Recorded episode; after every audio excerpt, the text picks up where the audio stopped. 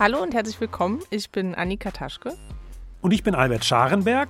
Dies ist die sechzehnte Folge von Rosa-Lux History, dem Geschichtspodcast der Rosa-Luxemburg-Stiftung. In dieser Folge beschäftigen wir uns mit dem italienischen Marxisten Antonio Gramsci, mit seinem Leben, der italienischen Geschichte, seinem Kampf gegen den Faschismus und ein bisschen auch mit seiner politischen Theorie. Gramsci lebte von achtzehnhunderteinundneunzig bis neunzehnhundertsiebenunddreißig und in dieser Zeit ist wahnsinnig viel passiert. Vom Ersten Weltkrieg über die roten Jahre der italienischen Fabrikrätebewegung bis zum Sieg des Faschismus. Ich freue mich ganz besonders auf diese Folge, weil Gramsci für mich und meine politische Sozialisation eine wichtige Rolle gespielt hat. Denn er versucht nicht nur zu erklären, wieso die Revolution nach dem Ersten Weltkrieg in Westeuropa nicht siegreich war, er entwirft auch eine Theorie des Marxismus, die die eigenständige Dynamik des Politischen behauptet. Das unterscheidet ihn von vielen Marxisten seiner Zeit, für die alles Nicht-Ökonomische immer nur der Überbau der Gesellschaft war, den man glaubte, aus der ökonomischen Basis ableiten zu können. Ja, er ist ein Theoretiker der Politik, aber auch der Kultur. Das kann man schon an der Gramsci-Rezeption erkennen, die seit den achtziger Jahren gerade in den Cultural Studies stattfindet. Also bei der Analyse kultureller Ausdrucksformen, von der Architektur bis zum Hip-Hop. Über all das wollen wir mit unseren drei Gästen sprechen, und zwar mit der Autorin Doktor Sabine Kebir über die Turiner Fabrikrätebewegung, mit Professor Alex Demirović über Gramscis Hauptwerk Die Gefängnishefte und mit dem Dramaturgen und Politologen Johannes Bellermann über die Gramsci-Rezeption. Beginnen wollen wir aber mit der Biografie. Also, Antonio Gramsci wird am zweiundzwanzigsten Januar achtzehnhunderteinundneunzig als viertes von sieben Kindern in Ales auf Sardinien geboren. Seine Familie väterlicherseits war im achtzehnten Jahrhundert aus Albanien in das Königreich Neapel geflohen. Antonios Vater Francesco hatte Jura studiert, das Studium jedoch nach dem Tod seines Vaters abbrechen müssen. Daraufhin kam er achtzehnhunderteinundachtzig nach Sardinien, wo er zwei Jahre später Giuseppina Marcias heiratete. Antonio, der von allen nur Nino genannt wird, wächst in Gilasa auf, einem Dorf im Herzen der Insel, wo sein Vater fürs Registeramt arbeitet. Als Nino sieben Jahre alt ist, wird sein Vater zu einer mehrjährigen Gefängnisstrafe verurteilt. In der Folge verarmt die Familie. Der junge Nino muss deshalb bereits mit elf Jahren Geld verdienen und körperlich schwer arbeiten, obwohl er häufig krank ist und eine Missbildung des Rückens, einen Buckel hat. Er wird als Erwachsener nur ein Meter fünfzig, kaum größer als Rosa Luxemburg. Was ist das für eine Welt, in der Nino aufwächst? Dafür muss ich kurz ausholen, denn die italienische Geschichte der Neuzeit ist geprägt von einer tiefen Spaltung zwischen dem Norden und dem Süden des Landes. Der Norden galt am Übergang vom Mittelalter in die Neuzeit, im fünfzehnten und sechzehnten Jahrhundert, als die wirtschaftlich und kulturell führende Region Europas. Die vom Handelskapital dominierten Stadtrepubliken waren das Zentrum der Renaissance. Der Historiker Fernand Braudel spricht für diese Zeit gar vom Modell Italien. Doch die politische Zersplitterung machte die Stadtstaaten zum Spielball der Großmächte Frankreich und Österreich. Dies ist auch das Hauptthema des berühmt-berüchtigten Niccolò Machiavelli, mit dem Gramsci sich später intensiv befasst. Kurzzeitig geeint wurden die Stadtstaaten unter Napoleon. Aber erst durch die aufkeimende Nationalbewegung des Risorgimento wurde achtzehnhunderteinundsechzig das Königreich Italien gegründet und mit der Eingliederung des Kirchenstaates achtzehnhundertsiebzig vereint. Ein Jahr vor Deutschland. Ja, Albert, die Parallelen zu Deutschland fallen hier ins Auge. Beide Länder waren über Jahrhunderte politisch gespalten und beide Nationalstaaten formierten sich, verglichen mit den anderen großen europäischen Ländern, erst spät. Deshalb spricht man ja von den verspäteten Nationen. In beiden Ländern wurde die staatliche Einheit nach gescheiterten Revolutionen von oben verwirklicht.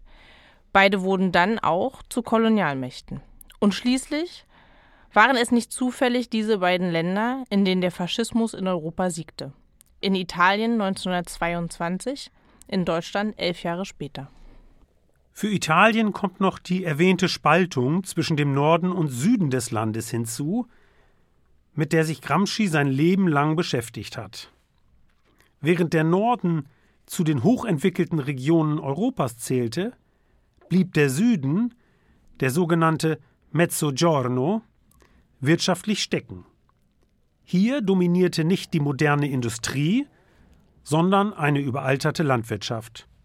Das galt auch für Sardinien.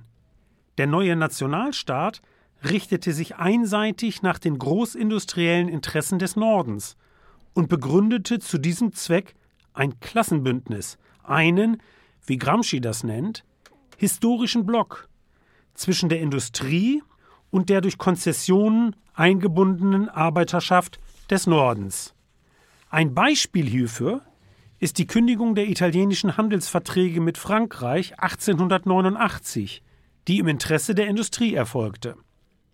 Dass die sardische Wirtschaft dadurch von ihren traditionellen Märkten abgeschnitten wurde, interessierte in Rom niemanden. Für Sardinien bleiben im Wesentlichen die Milchwirtschaft, wo die Preise von den großen Käsereien diktiert werden, und der Bergbau. Aber auch hier kommen die Beschäftigten schlecht weg. Im Bergbau etwa verdienen die Arbeiter rund ein Drittel weniger als in der Toskana. Die Rohstoffe werden auf Sardinien zudem lediglich ausgebeutet, nicht weiterverarbeitet. Gramsci spricht deshalb später von einem kolonialistischen System, das durch die Propagandisten der Bourgeoisie gerechtfertigt werde. Sie stellten die Süditalienerinnen als minderwertige Wesen und den Süden als eine Bleikugel dar, die eine schnellere Entwicklung des Landes verhindere. Einen Ausweg aus diesem System könne es nur geben, wenn sich die Arbeiterinnenschaft des Nordens mit den Bauern des Südens verbünde. neunzehnhundertsechs, als Gramsci fünfzehn Jahre alt ist, kommt es in Sardinien zu einer Welle von Gewerkschaftskämpfen, vor allem in Cagliari. Hafenarbeiter, Verkäufer, Tabakarbeiterinnen und Bergarbeiter streiken. Es gibt auch anarchistische Einzelaktionen des unorganisierten Landproletariats. Dieses Aufbegehren trifft auf massive staatliche Repression. Als Antwort darauf erlebt der sardische Nationalismus, der Sardismo, einen Aufschwung, der den Staat als feindliches Instrument der Festlandsitaliener wahrnimmt. Ins Meer mit denen vom Festland! Diesem Slogan hängt auch der junge Gramsci an. Genau, lass uns zu Nino zurückkehren. Der Junge ist in der Grundschule Klassenbester, kann aber wegen der Armut zunächst nicht aufs Gymnasium gehen. Erst nach der Haftentlassung seines Vaters setzt er seine Schulbildung fort, was ihn neunzehnhundertacht nach Cagliari führt, wo er die Oberstufe besucht. Dort wohnt er mit seinem Bruder Gennaro zusammen, der gerade vom Militärdienst zurück ist, den er in Turin, einer Hochburg der italienischen Arbeiterbewegung, geleistet hat. Durch Gennaro kommt Antonio erstmals mit sozialistischen Publikationen in Berührung. Ein Jahr später erhält er ein Stipendium fürs Studium in Turin. Er wird ebenso ausgewählt wie sein späterer Genosse Palmiro Togliatti, der ebenfalls aus Sardinien stammt und, wie Gramsci, später Vorsitzender der italienischen Kommunistischen Partei werden wird. Die intellektuelle Vorherrschaft an der Universität liegt beim Futurismus und Idealismus, vor allem beim Philosophen Benedetto Croce, mit dem sich Gramsci immer wieder auseinandersetzt. Croce ist für Gramsci der italienische Hegel, den er, wie Marx es mit Hegel tat, vom Kopf auf die Füße stellen will. neunzehnhundertdreizehn tritt Gramsci der Sozialistischen Partei bei, dem Partito Socialista Italiano. Zusammen mit Togliatti, Angelo Tasca und Umberto Terracini bildet er ein Quartett von jungen Wilden. Allerdings lebt er, weil das Stipendium die Lebenshaltungskosten nicht abdeckt, weiterhin in Armut und leidet unter Krankheiten, sodass er neunzehnhundertfünfzehn gezwungen ist, sein Studium abzubrechen, wie es zuvor bereits sein Vater tun musste. Zu diesem Zeitpunkt tobt bereits der Erste Weltkrieg. Die Sozialistische Partei fordert die Neutralität Italiens, aber eine kleine Gruppe um Benito Mussolini, einen der bekanntesten Sozialistenführer des Landes, befürwortet eine Intervention gegen die Mittelmächte und löst damit eine heftige Diskussion aus. Mussolini wird aus der Partei ausgeschlossen und bildet dann eine Art Querfront, um für den Kriegsbeitritt zu trommeln. Italien erklärt Österreich-Ungarn schließlich am dreiundzwanzigsten Mai neunzehnhundertfünfzehn den Krieg. Seit Anfang neunzehnhundertsechzehn arbeitet Gramsci als Redakteur der Zeitung Il Grido del Popolo und schreibt für die Turiner Ausgabe des Parteiblattes Avanti. Bei der Rivolta per il pane, den Turiner Brotunruhen, greift die Regierung im August neunzehnhundertsiebzehn brutal gegen die Proteste durch. Es gibt fünfzig Tote. Als die Parteileitung der Sozialisten verhaftet wird, rückt Gramsci in die Führung der Turiner Partei auf. Am siebten November neunzehnhundertsiebzehn gelangen in Russland die Bolschewiki an die Macht. Bereits am vierundzwanzigsten November veröffentlicht Gramsci in der Avanti einen Text unter dem Titel »Die Revolution gegen das Kapital«. Darin begrüßt er die Revolution, die er als schöpferische Anwendung der Marx'schen Theorie interpretiert, schöpferisch, nicht buchstabengeleert, denn nach Ansicht des orthodoxen Marxismus, der Zweiten Internationale und auch der russischen Menschewiki hätte die Revolution ja gar nicht in Russland ausbrechen dürfen, sondern nur in einem Land des entwickelten Kapitalismus. Hier zeigt sich bereits, dass Gramsci kein Mann der Lehrsätze ist, sondern dass er über den Horizont bestehender Orthodoxien hinausdenkt. Das stimmt, Annika. Genau das fasziniert ihn dann ja auch an Lenin. In Turin gründet Gramsci zusammen mit seinen Genossen Tasca, Togliatti und Terracini die Wochenzeitung L'Ordine Nuovo, zu Deutsch Die neue Ordnung. Die Erstausgabe der Zeitung erscheint am ersten Mai neunzehnhundertneunzehn. In ihrem Titel steht: Bildet euch, denn wir brauchen all eure Klugheit. Bewegt euch, denn wir brauchen eure ganze Begeisterung. Organisiert euch, denn wir brauchen eure ganze Kraft. Ein von Gramsci und Togliatti verfasster Leitartikel ruft zur Gründung von Arbeiterräten in den Fabriken Turins auf. Er trifft auf breiten Widerhall in der Turiner Arbeiterschaft. Die Zeitung veröffentlicht auch Artikel über die Erfahrung von Räten in anderen Ländern. In der jungen Sowjetunion natürlich, aber auch in Ungarn, Großbritannien und sogar in den U S A. Gramsci propagiert ein Rätekonzept, das über die gewerkschaftlichen Fabrikkomitees in Turin hinausreichen soll. Das Ziel der Räte ist ihm zufolge die Schaffung einer revolutionären Kultur selbstorganisierter Produzentinnen und Produzenten. Auf Initiative des Ordine Nuovo entsteht auch eine Kulturschule, die sich der politischen Bildung der Arbeiterräte annimmt.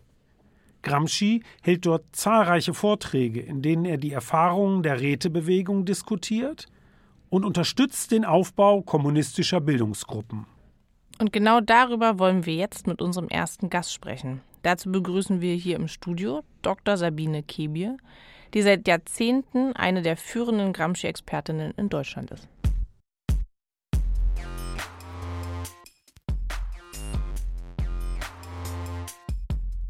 Hallo Sabine. Hallo. Hallo.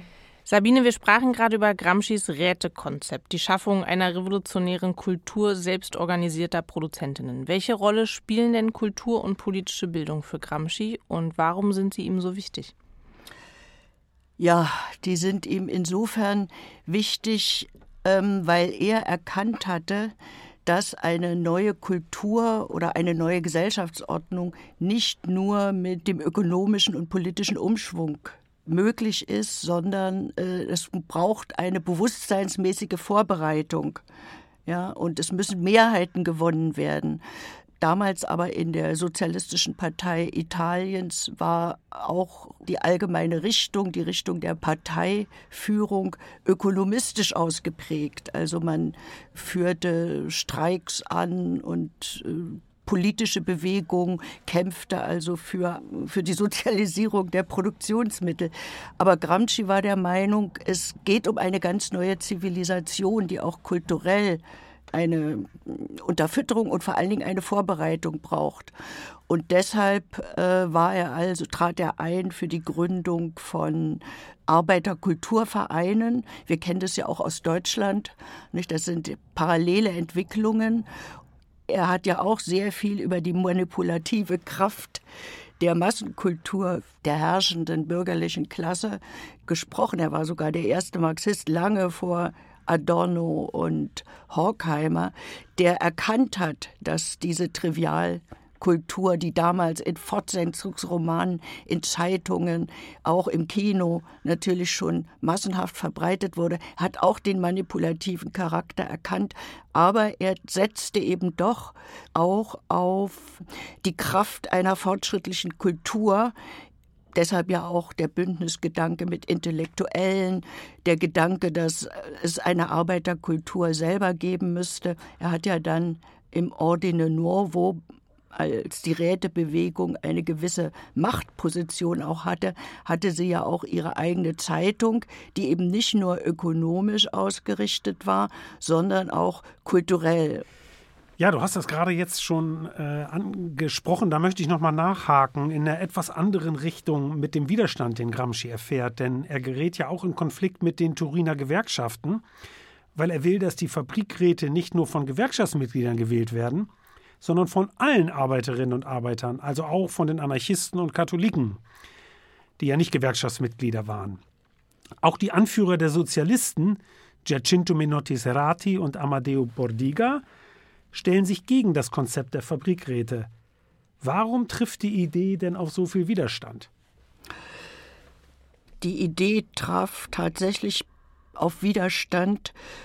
Trotzdem war das natürlich ein Versuch von Gramsci, die eingefahrenen Organisationsstrukturen, und zwar sowohl was das bürgerliche Parlament betraf, als auch die Organisationen, die sozusagen im Rahmen der damaligen Demokratieentwicklung auch schon von der Arbeiterklasse geschaffen worden waren, wie die Gewerkschaften und eben auch die Parteien.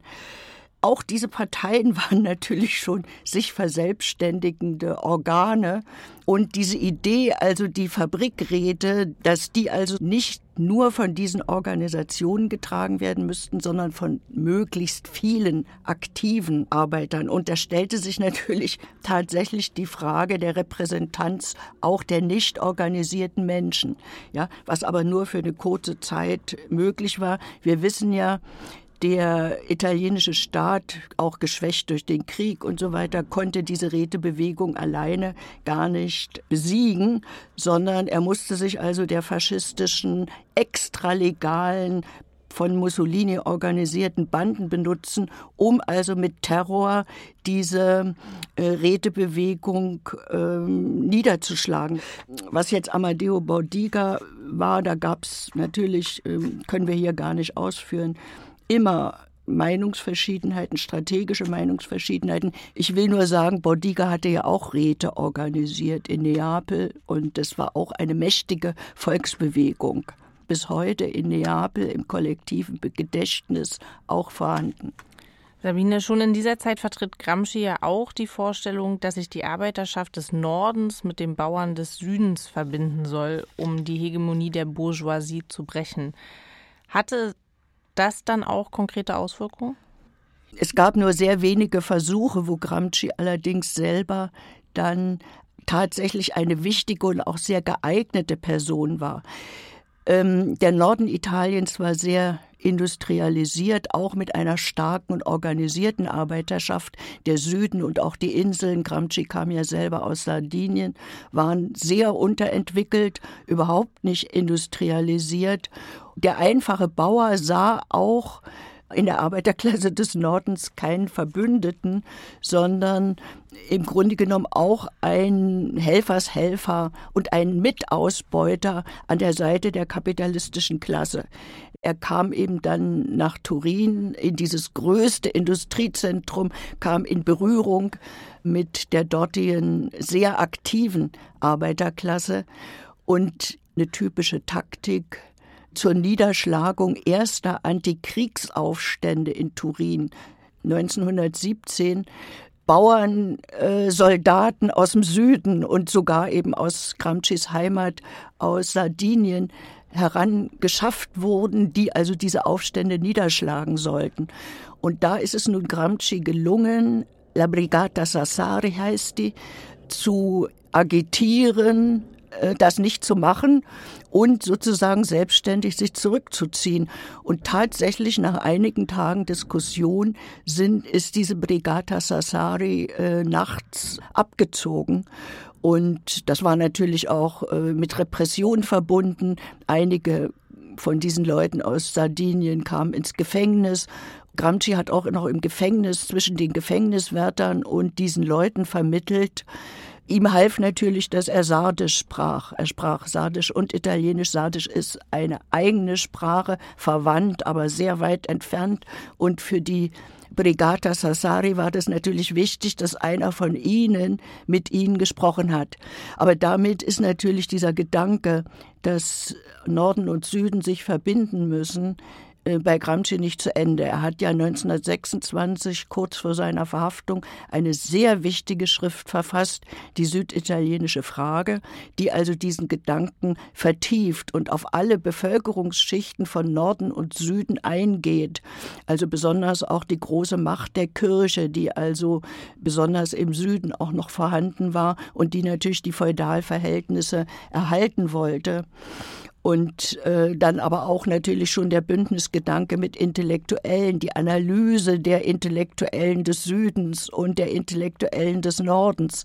Ja, inwieweit kann die Bauernschaft sich auch organisieren? Weil bis dato war sie gar nicht organisiert, nur die Arbeiterklasse im Norden war organisiert. Also diese wichtigen Fragen, die eben auch wirklich Bündnisfragen sind, die hat er in dieser Schrift äh, meiner Meinung nach sehr gut dargelegt. Ja, was bleibt? Das Problem ist eigentlich bis heute nicht gelöst. Wir wissen ja alle, dass die italienische Landwirtschaft heute von afrikanischen Zwangsarbeitern, muss man sagen, aufrechterhalten wird unter jämmerlichsten Lebensbedingungen. Es wird leicht vergessen, wenn wir über die Geschichte, wo Gramsci also eine wichtige Rolle spielt. Viele Dinge sind heute auch noch wichtig, aber wir müssen die natürlich in die konkreten Zusammenhänge und Erfordernisse von heute stellen. Ja, das ist sicher sehr wichtig und ich finde es auch schön, dass du dieses Beispiel der Brigata Sassari erwähnt hast. Vielen Dank, Sabine. Den ganzen Sommer neunzehnhundertneunzehn über agitieren Gramsci und seine Genossen in den Turiner Betrieben. Gramsci avanciert zu einem Sprecher der Massenbewegung. Anfang September wählen dann die ArbeiterInnen in den Fiat-Werken die ersten Fabrikräte. Die Bewegung breitet sich in Turin rasant aus, nicht aber in anderen Städten und Regionen Italiens. Im April neunzehnhundertzwanzig erlebt die Turiner Rätebewegung einen Höhepunkt, als zweihunderttausend ArbeiterInnen einen zehntägigen Generalstreik durchführen. Aber erneut bleibt die Bewegung weitgehend auf Turin beschränkt. Der Streik muss abgebrochen werden. Gramsci entwirft daraufhin ein Neun-Punkte-Programm für eine Erneuerung der Sozialistischen Partei, das im Ordine Nuovo veröffentlicht wird. Er befürwortet darin einen raschen Übergang zur Revolution, betont aber, dass es einer besseren Kooperation von Arbeitern und Bauern bedürfe. Dieser Revolution werde, Zitat, entweder die Eroberung der politischen Macht durch das revolutionäre Proletariat folgen oder eine furchtbare Reaktion der besitzenden Klasse. Im September kommt es erneut zu Fabrikbesetzungen. Diesmal versuchen die Fabrikräte, die Produktion in die eigenen Hände zu nehmen. Es droht ein Militäreinsatz gegen die Fabrikbesetzung, woraufhin die Sozialistische Partei mit den Unternehmern einen Kompromiss aushandelt. Dadurch wird der Einsatz des Militärs vermieden, aber gleichzeitig führt dieser Schritt zur politischen Isolierung der verbleibenden Räte.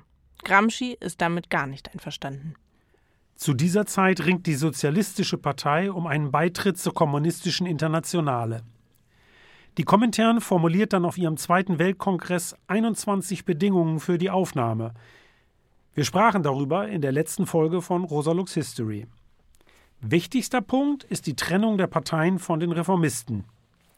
Die italienischen Sozialisten lehnen das ab. Die Niederschlagung der Arbeiterräte im Herbst neunzehnhundertzwanzig beschleunigt dann die Spaltung der Sozialistischen Partei. Gramsci hält diesen Schritt für falsch, ja, für geradezu sektiererisch, weil sich die Kommunistinnen durch diesen Schritt selbst isolierten. Der Parteitag der Sozialisten im Januar neunzehnhunderteinundzwanzig in Livorno bestätigt seine Einschätzung. Die Mehrheit der Delegierten steht zu Serrati. Dennoch erfolgt am Folgetag im Teatro San Marco die Gründung des Partito Comunista d'Italia, kurz P C D. Amadeo Bordiga wird Parteivorsitzender, Gramsci Mitglied des Zentralkomitees. Obschon Gramsci die Spaltung für falsch hält, beugt er sich der Entscheidung. Im Ordine Nuovo aber vertritt er ein Konzept der Öffnung, lässt etwa auch nicht kommunistische Stimmen zu Wort kommen. In der neu gegründeten K P steht er zwischen den Flügeln und gerät darüber gar in Konflikt mit seinen Genossen der Ordine Nuovo. Im Mai neunzehnhundertzweiundzwanzig reist Gramsci als Vertreter des P C D im Exekutivkomitee der Komintern nach Moskau. Dort trifft er sich am fünfundzwanzigsten Oktober neunzehnhundertzweiundzwanzig mit Lenin in dessen Kremlbüro. Die beiden sprechen über die Lage in Italien, über die Besonderheit Süditaliens und den Zustand der Sozialistischen Partei. In Moskau verliebt sich Gramsci auch Hals über Kopf in die Violinistin Julia Schucht. Die jüdische Kommunistin war achtzehnhundertsechsundneunzig während der Emigration ihrer Eltern in Genf geboren worden und hatte später einige Jahre in Italien gelebt. Die beiden heiraten neunzehnhundertdreiundzwanzig und werden Eltern von zwei Söhnen, des neunzehnhundertvierundzwanzig geborenen Delio und des zwei Jahre später geborenen Giuliano. Seinen zweiten Sohn wird Gramsci nie kennenlernen. Ja, denn bei seiner Geburt sitzt er bereits in faschistischer Kerkerhaft.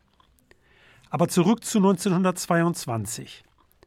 Zu dieser Zeit befinden sich Mussolini und seine faschistische Partei im Aufwind. Für Gramsci liegt das Spezifische des Faschismus darin, dass er eine Organisationsform für das Kleinbürgertum geschaffen habe.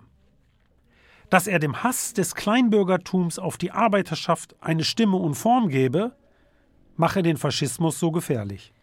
Als die Komintern den Übergang zu einer Taktik der Einheitsfront, also einem Bündnis von Kommunistinnen und Sozialistinnen, empfiehlt, um gegen die faschistische Offensive vorzugehen, wendet sich Bordiga gegen den Vorschlag. Gramscis Versuche, für die Einheitsfront zu mobilisieren, scheitern. Nach Mussolinis Marsch auf Rom und seiner Ernennung zum Regierungschef Ende Oktober neunzehnhundertzweiundzwanzig beginnen die Repressionen, Parteichef Bordiga wird verhaftet. Gramsci wird aus Moskau nach Wien geschickt, um aus dem Ausland eine neue Parteileitung aufzubauen. Bei der Parlamentswahl im April neunzehnhundertvierundzwanzig erringt er dann in der Region Venetien ein Abgeordnetenmandat. Dadurch genießt er Immunität, zieht von Wien nach Rom und wird kurz darauf auch Parteivorsitzender. Wenig später wird der sozialistische Abgeordnete Giacomo Matteotti von Faschisten ermordet, kurz nachdem er im Parlament eine flammende Rede gegen Mussolini gehalten hatte. Der Mord führt zu einem Stimmungswandel in großen Teilen der Bevölkerung. Mussolinis Popularität bricht ein. Aber die oppositionellen Parteien, die Aventinianer, ein Zusammenschluss antifaschistischer Kräfte von den Kommunisten bis hin zu Liberalen und Katholiken, misstrauen einander und verpassen die Gelegenheit. Mussolini reagiert mit Repression und kann seine Herrschaft wieder festigen. Im Mai neunzehnhundertfünfundzwanzig spricht Gramsci dann im Parlament, immer wieder unterbrochen durch Mussolini, über die Verfolgung der Opposition durch die faschistische Polizei. Wenig später schreibt er, dass das faschistische Italien, um die gesellschaftliche Krise des Landes zu lösen, ins imperialistische Abenteuer führen werde. Zitat. Aber in Wirklichkeit wird Italien dabei nur ein Instrument in der Hand einer der imperialistischen Gruppen sein, die sich gegenseitig die Herrschaft der Welt streitig machen. Ja, und so kommt es dann ja auch. Im privaten Leben gibt es allerdings einen Lichtblick für Gramsci, da seine Frau Julia zu dieser Zeit für die sowjetische Botschaft in Rom arbeitet, sie also endlich einmal zusammenwohnen können. Gramsci spricht jetzt offen davon, dass es nicht länger um die unmittelbare Herbeiführung der Revolution gehe, sondern um die Verteidigung der Demokratie gegen den Faschismus. Damit wendet er sich gegen die Linksradikalen in der Partei um Bordiga, die Bündnisse rundheraus ablehnen. Gramsci hält dagegen. Zitat. In keinem Land kann das Proletariat allein die Macht erobern und halten.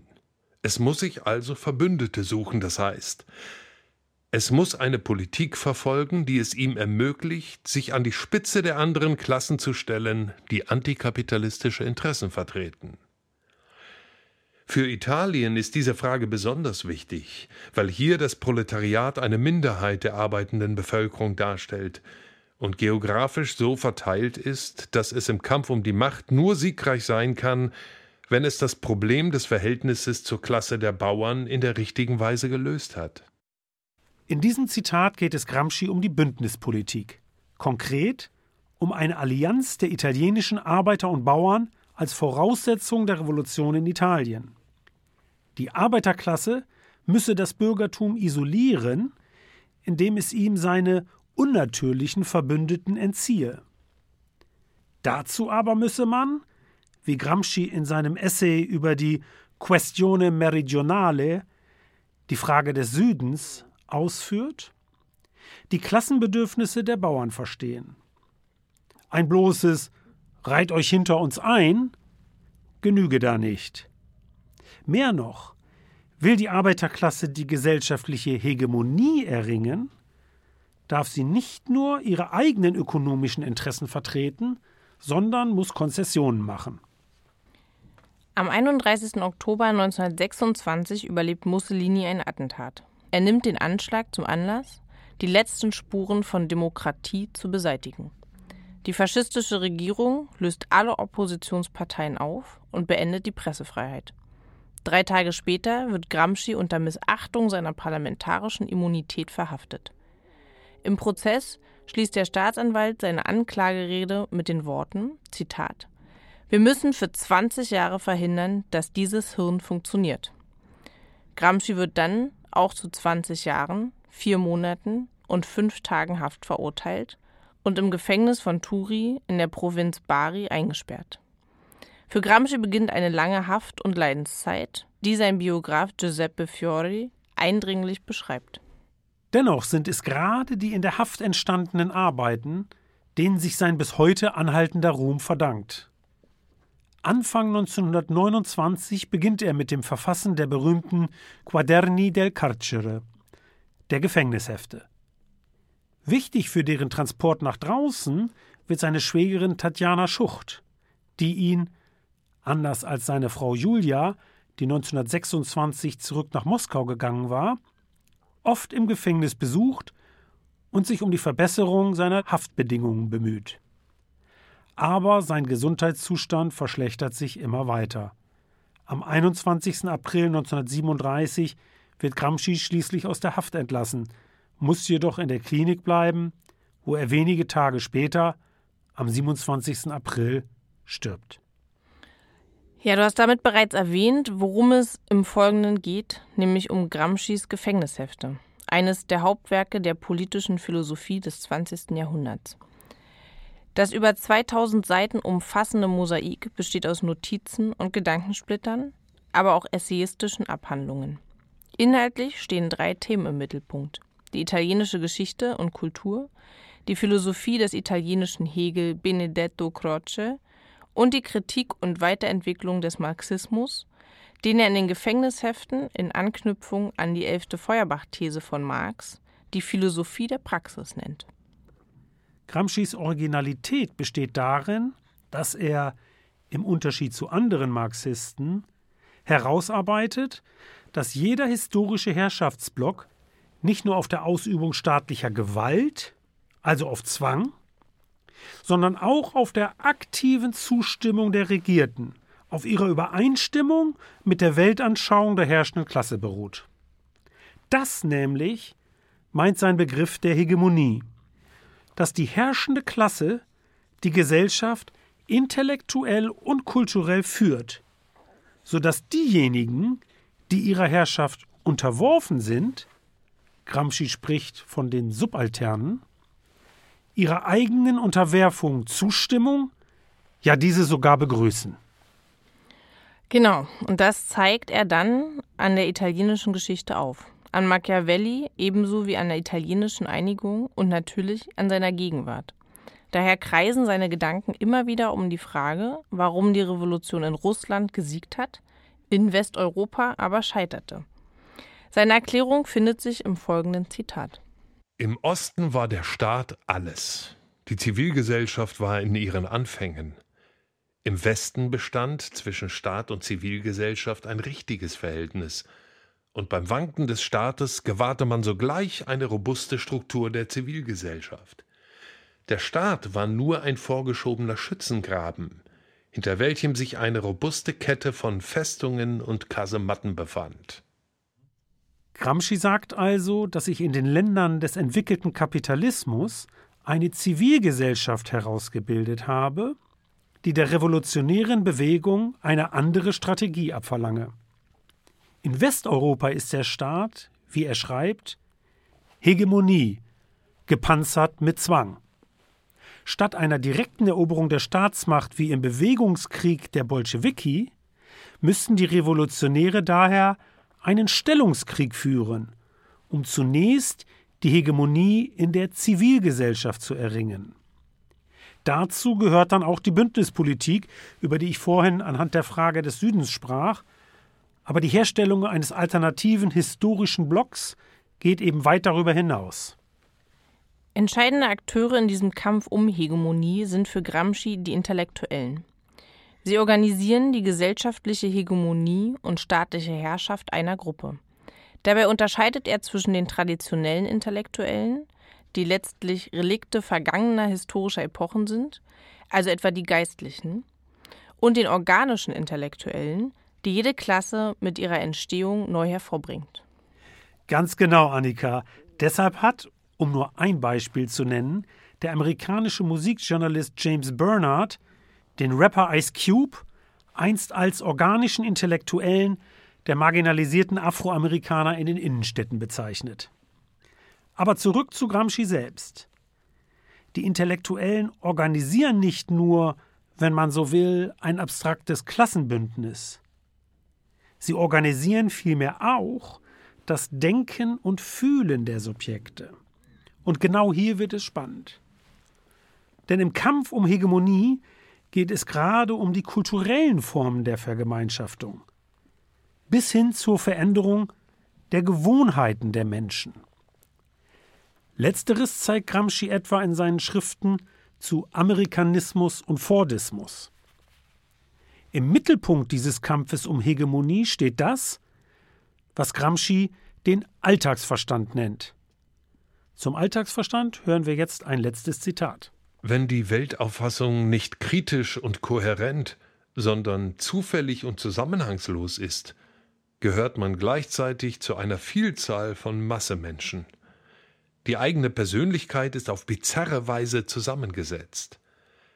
Es finden sich in ihr Elemente des Höhlenmenschen und Prinzipien der modernsten und fortgeschrittensten Wissenschaft. Vorurteile aller vergangenen, lokal bornierten geschichtlichen Phasen und Intuitionen einer künftigen Philosophie, wie sie einem weltweit vereinigten Menschengeschlecht zu eigen sein wird. Die eigene Weltanschauung kritisieren heißt mithin, die gesamte bisherige Philosophie zu kritisieren, insofern sie verfestigte Schichtungen in der Popularphilosophie hinterlassen hat. Mit dem Alltagsverstand entwickelt Gramsci ein historisches Verständnis menschlicher Subjektivität.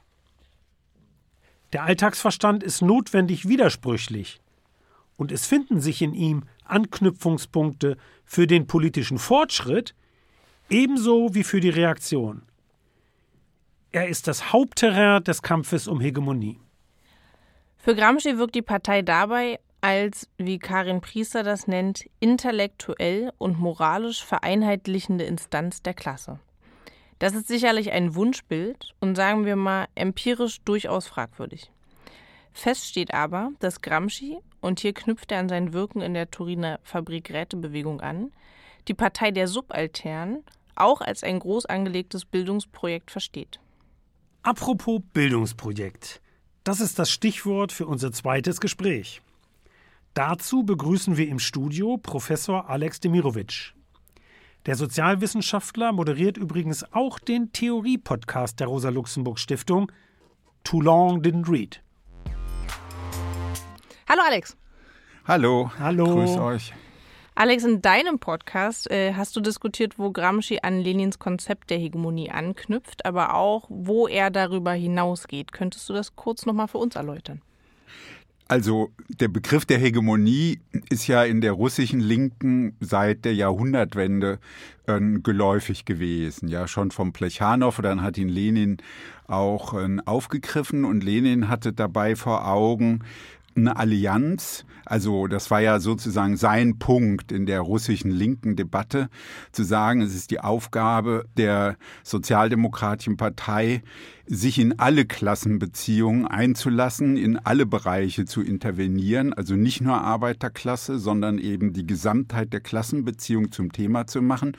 Und darin, weil die russische Bourgeoisie eben sich so eng verbunden hat mit dem Zarismus und der autokratischen Herrschaft der Großgrundbesitzer, soll die Arbeiterklasse die führende Klasse sein im Verhältnis zu den Bauern, zu den Kleinbürgern, zu den Leibeigenen, also die ja dann eben schon frei waren, aber trotzdem immer noch unter sehr abhängigen Verhältnissen waren. Also die besondere Aufgabe einer umfassenden Allianz, um die Autokratie zu stürzen. Das war ja sozusagen das Ziel.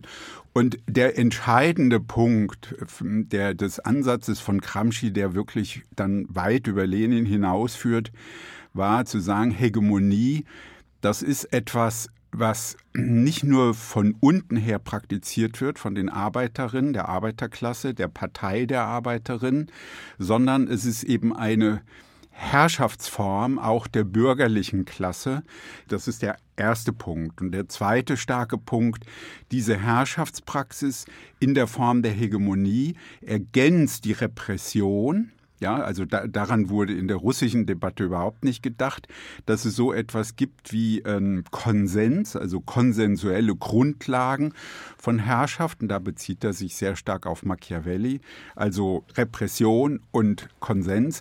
Und das eben, und das ist der dritte Punkt, wird dann organisiert in der Form der Zivilgesellschaft, also einem riesigen Apparat, ja, von unterschiedlichsten Institutionen, also Bibliotheken und Straßennamen und Gewerkschaften und Parteien, der, das Parlament, die Zeitungen, die Zeitschriften, die Verlage. Also das bedeutet natürlich eine komplett andere Konzeption, wie die Linke mit der Frage des Staates und der Macht umgehen muss. Ja, da würde ich direkt anknüpfen, Alex. Die Frage der Hegemonie ist für Gramsci ja gerade mit Blick auf die italienische Geschichte und die reaktionäre Form der nationalen Einigung im neunzehnten Jahrhundert bedeutsam.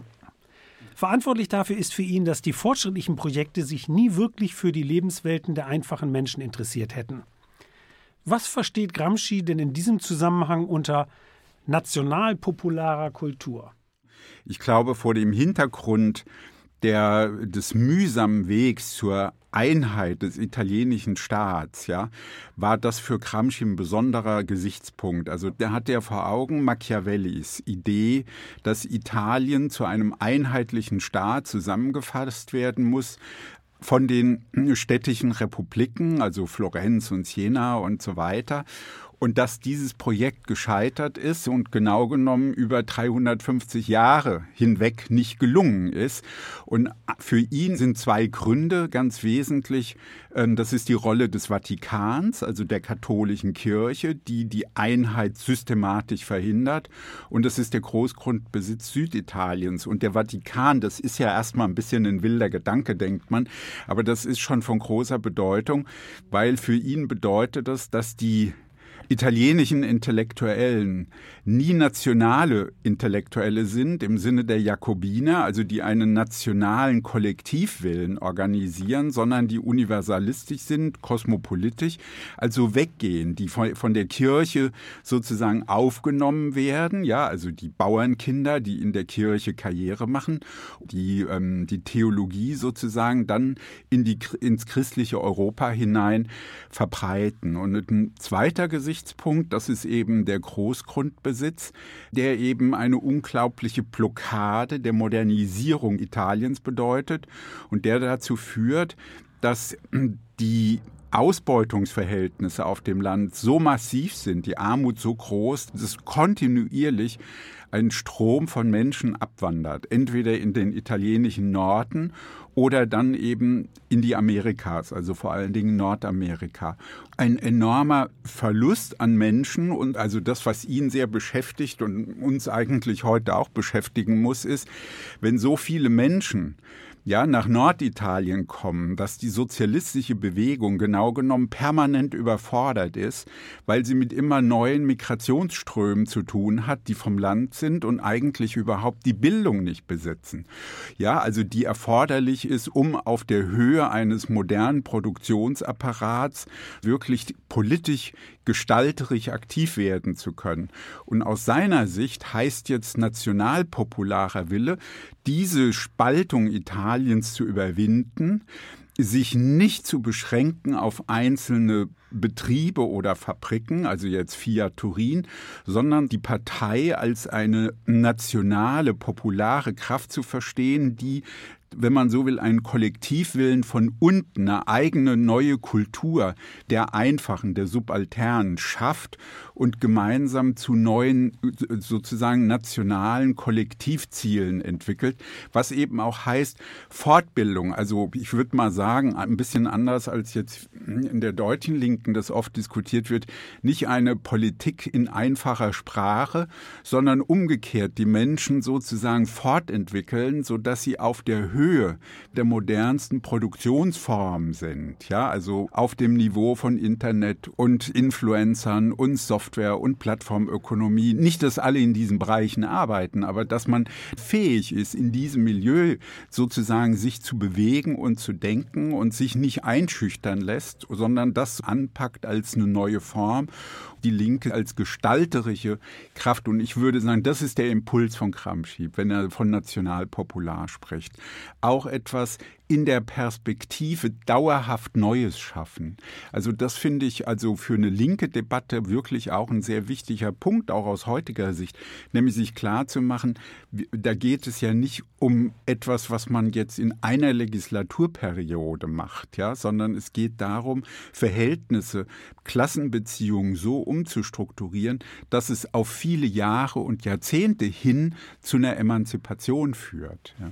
Vielen, vielen Dank. Ich habe noch eine Frage, nämlich, ähm, was ist denn deiner Auffassung nach das Besondere und das Wichtige an den Gefängnisheften? Naja, die Gefängnishefte, also das wisst ihr ja, ich meine, die sind ja wirklich einer schwierigen Gefängnishaftsituation abgerungen worden. Und Gramsci war ja zwischendurch, hatte ja mit Zensur zu kämpfen, aber auch mit Schreibverbot. Und das hat diesen Notizen, es sind ja wirklich Notizen und alles wollte er später ausarbeiten, das hat ihnen einen eigenartigen Charakter gegeben. Das Attraktionsmoment ist verrückterweise genau das Provisorische, weil man sozusagen da selber so viel, so viele Anregungen bekommt, ja. Und seine Idee war, alle sind Philosophin, aber sie haben nicht die Funktion in unserer Gesellschaft. Aus meiner Sicht begreift er damit sozusagen den Emanzipationsprozess von Marx als eine historisch völlig neue Situation, dass es darum geht, eine völlig neue Denkweise zu schaffen, ja, also zu entwickeln. Die Gefängnishefte sind eigentlich getragen von der Idee, dass alle aus der Subalternität raus können und dass sie sich abspalten von der Bereitschaft, sich unterwerfen zu lassen, also zu denken in den Begriffen von Herrschaft und wirklich, wenn man so will, einen Geist der Abspaltung zu praktizieren, wo man sagt, mit dieser Geschichte haben wir gar nichts mehr zu tun. Ja, das überwinden wir. Und das ist ja eine, eine Aufgabe. Und das heißt, alle sollen Intellektuelle werden und eine neue Weltauffassung entwickeln. Und sein Hauptgesichtspunkt in dem Zusammenhang ist, die bürgerliche Klasse geht ja in diese Richtung, aber sie schafft es nicht. Sie schafft es nicht wirklich, diese komplexe menschheitliche Weltauffassung zu schaffen. Das ist sozusagen das, worin das alles mündet. Wirklich spannend. Vielen Dank dafür, Alex. Ja, vielen Dank euch. Ja. Möchte man gleich noch mehr hören, aber kann man bei euch ja machen im Podcast. Ja, genau. Vielleicht machen wir dann noch einen Podcast zu Gramsci. Ja. Teil zwei oder Teil drei. Die Gefängnishefte kreisen ja um die Hegemonie und damit die Frage, wie die gesellschaftlich Subaltern die Hegemonie erringen und die Gesellschaft verändern können. Aber natürlich kann man die Frage der Hegemonie auch losgelöst von seinem Erkenntnisinteresse, das einem spezifischen politischen Projekt verpflichtet ist, lesen. In diesem Sinne stößt Gramsci bis heute auf großes Interesse. Genau, die Rezeption Gramscis ist breit gefächert. Darüber wollen wir jetzt mit unserem dritten Gast sprechen, dem Politologen Johannes Bellermann. Er hat jüngst ein Buch über Gramsci veröffentlicht, in dem er sich auch mit der Gramsci-Rezeption auseinandersetzt. Hallo Johannes. Hallo. Hallo. Johannes, lass uns doch gleich mit einer Bezugnahme auf Gramsci anfangen, die manche Hörerinnen und Hörer überraschen dürfte. Nämlich seine Indienstnahme durch die neue Rechte. Der Begründer der französischen Nouvelle Droite, Alain de Benoist, schrieb in den achtziger Jahren das Buch Kulturrevolution von rechts, in dem er sich auf Gramsci bezieht. De Benoist hat damit auch die junge Freiheit und das rechtsradikale Institut für Staatspolitik beeinflusst. Was will denn die neue Rechte mit dem früheren Vorsitzenden der italienischen Kommunisten? Naja, erstmal ist die Rezeption durch die neue Rechte vielleicht die überraschendste, aber auf jeden Fall nicht der wichtigste Strang der Rezeption. Die neue Rechte war in den siebziger Jahren nach neunzehnhundertachtundsechzig enttäuscht von der rechten Regierung. Es war auch eine ziemlich intellektuellenfeindliche Rechte damals und äh, so haben de Benoist und andere äh, nach einem neuen Weg gesucht. Und unter dem Bezug auf Gramsci postulierte de Benoist den Kampf um Kultur, also die kulturelle Sphäre, äh, für sich zu vereinnahmen und auch auf dem Terrain den Linken, auch gerade in diesem Post-achtundsechziger Zeitraum, entgegenzutreten und eben den Linken nicht diesen, diesen Raum zu überlassen, sondern mit rechten Positionen zu besetzen. Rechten Gramsci-Rezeption geht es allerdings nicht um Klasse, Herrschaft und eine gerechte Gesellschaft, sondern um strategische Deutungshoheit. Also das heißt, äh, es ging darum, die Sphäre der Kultur und die Ideen mit rechten Positionen zu besetzen. De Benoist nennt das auch Metapolitik. Also im Vordergrund steht für de Benoist äh, der Kampf gegen die Gleichheit der Menschen. Das spiegelt sich auch in dem Begriff Ethnopuralismus wider, der im Prinzip eine äh, erneuerte Rassentheorie ist, also der versucht, die Trennung von Rassen und in Anführungsstrichen Kulturen äh, zu fordern und äh, sich bemüht, den Rassismus weniger angreifbar zu begründen. Ich finde es ja total spannend und würde da gerne tiefer drauf eingehen, aber wir wollen trotzdem äh, auf die wichtigen Wellen, du hattest gerade angedeutet, dass äh, die rechte Rezeption jetzt nicht der Hauptpunkt ist, ähm, die kurzen wichtigen Wellen der Gramsci-Rezeption umreißen. Könntest du das für uns machen?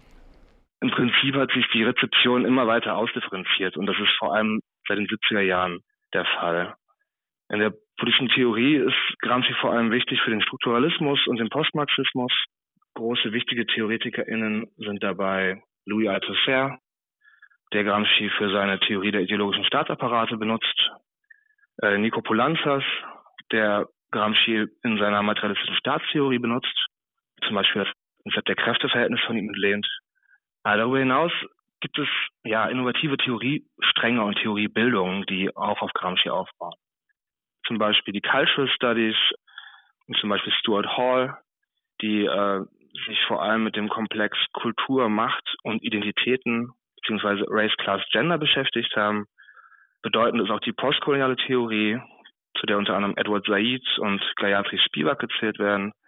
Bei Said ist es eben sein wichtiges Buch Orientalismus, das sich mit den Bildern vom Osten als Konstruktion des Westens, als das andere beschäftigt.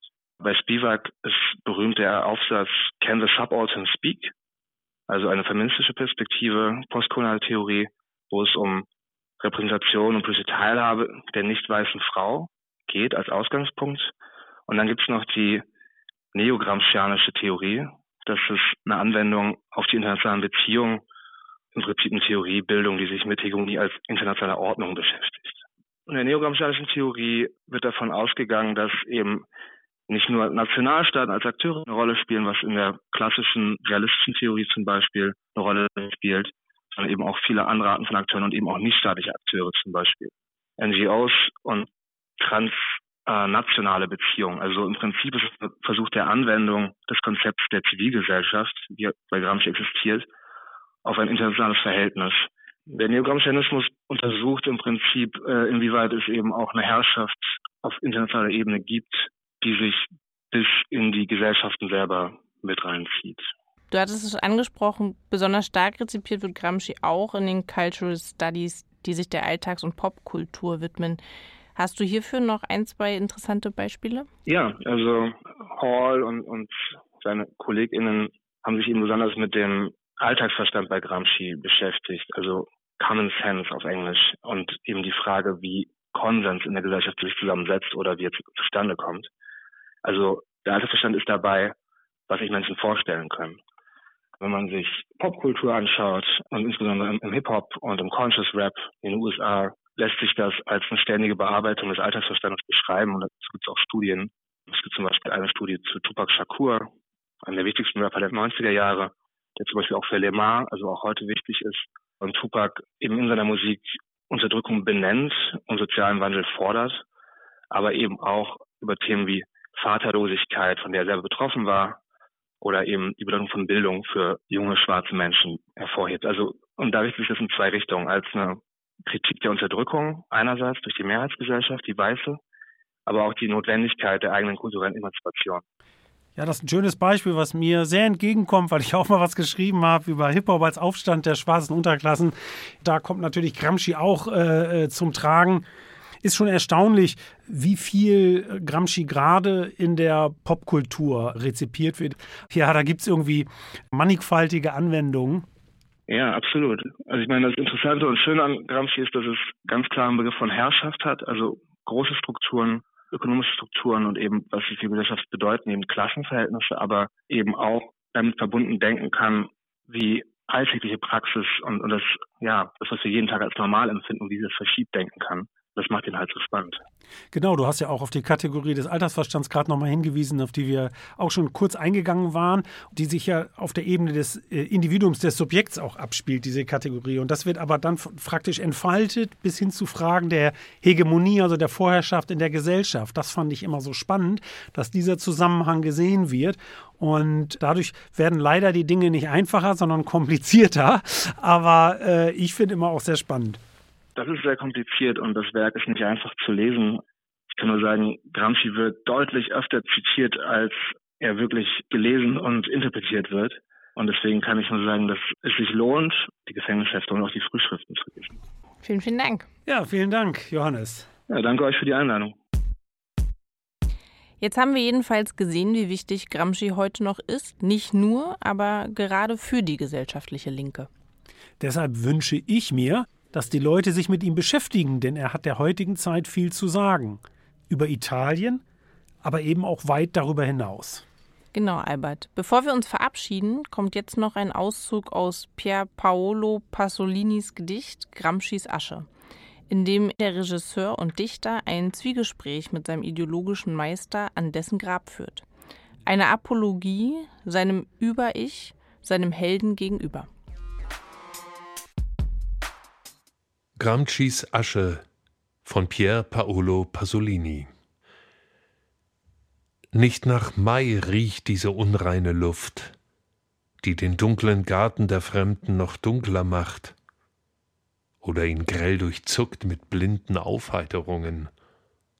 Spuckfadenhimmel über den gelben Terrassenwohnungen, die in gewaltigem Halbkreis die Kurven des Tibers verschleiern, die türkisgrünen Berge Latiums, einen tödlichen Frieden, gleichgültig wie unser Schicksal verbreitet der herbstliche Mai zwischen dem alten Gemäuer. In ihm ist die Eintönigkeit der Welt. Zu Ende geht das Jahrzehnt und mit ihm bricht in Trümmer unsere echte und arglose Mühe, das Leben neu zu gestalten. Das Schweigen unfruchtbar, vermodert.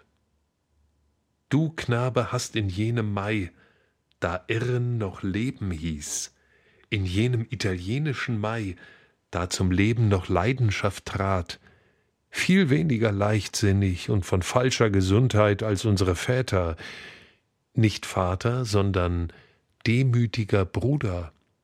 Du hast mit deiner dünnen Hand, nicht für uns, du Toter für uns, die wir auch tot sind, mit dir in diesem feuchten Garten, das Ideal gezeichnet, das dieses Schweigen erhält. Du kannst, begreifst du es, nur in diesem Ort der Fremden ruhen, noch immer verbannt.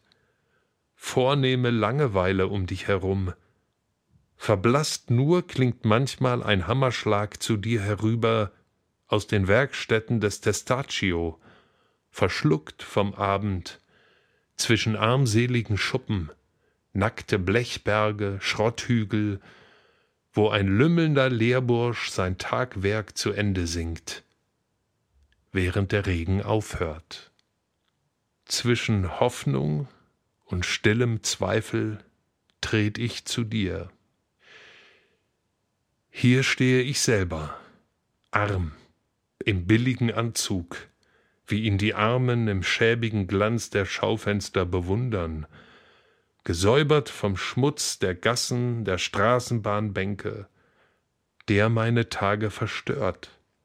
Und immer karger im Kampf ums Brot ist bemessen die Freiheit. Und wenn mir die Liebe zur Welt wird beschieden, ist es nur durch heftige und naive sinnliche Liebe. Doch deine Strenge fehlt mir noch immer. Des Für- und Wider dich Seins zugleich. Für dich im hellen Herzen, im dunklen Gedärm wider dich. Jetzt sind wir aber am Ende der Folge angelangt. Ich hoffe, es hat Ihnen und euch wieder Spaß gemacht und vielleicht haben wir es ja geschafft, Gramscis Bildungsauftrag ernst zu nehmen. Das hoffe ich doch. Von unserer Seite noch der Hinweis, dass man diesen Podcast auch abonnieren kann, wie es bereits über fünfzehntausend Menschen getan haben. Und für die Zeit zwischen den Folgen gibt es auch noch unseren Instagram-Account. Vielleicht sollten wir als Motto des Podcasts Gramscis Wort nehmen. Pessimismus des Verstandes, Optimismus des Willens. Na, das passt jedenfalls zu den Herausforderungen unserer Zeit. In der nächsten, der siebzehnten Folge von Rosa Lux History widmen wir uns dann der Dekolonisierung des globalen Südens. Wir freuen uns, wenn Sie und ihr dann wieder dabei seid. Jupp. Tschüss. Ciao, ciao.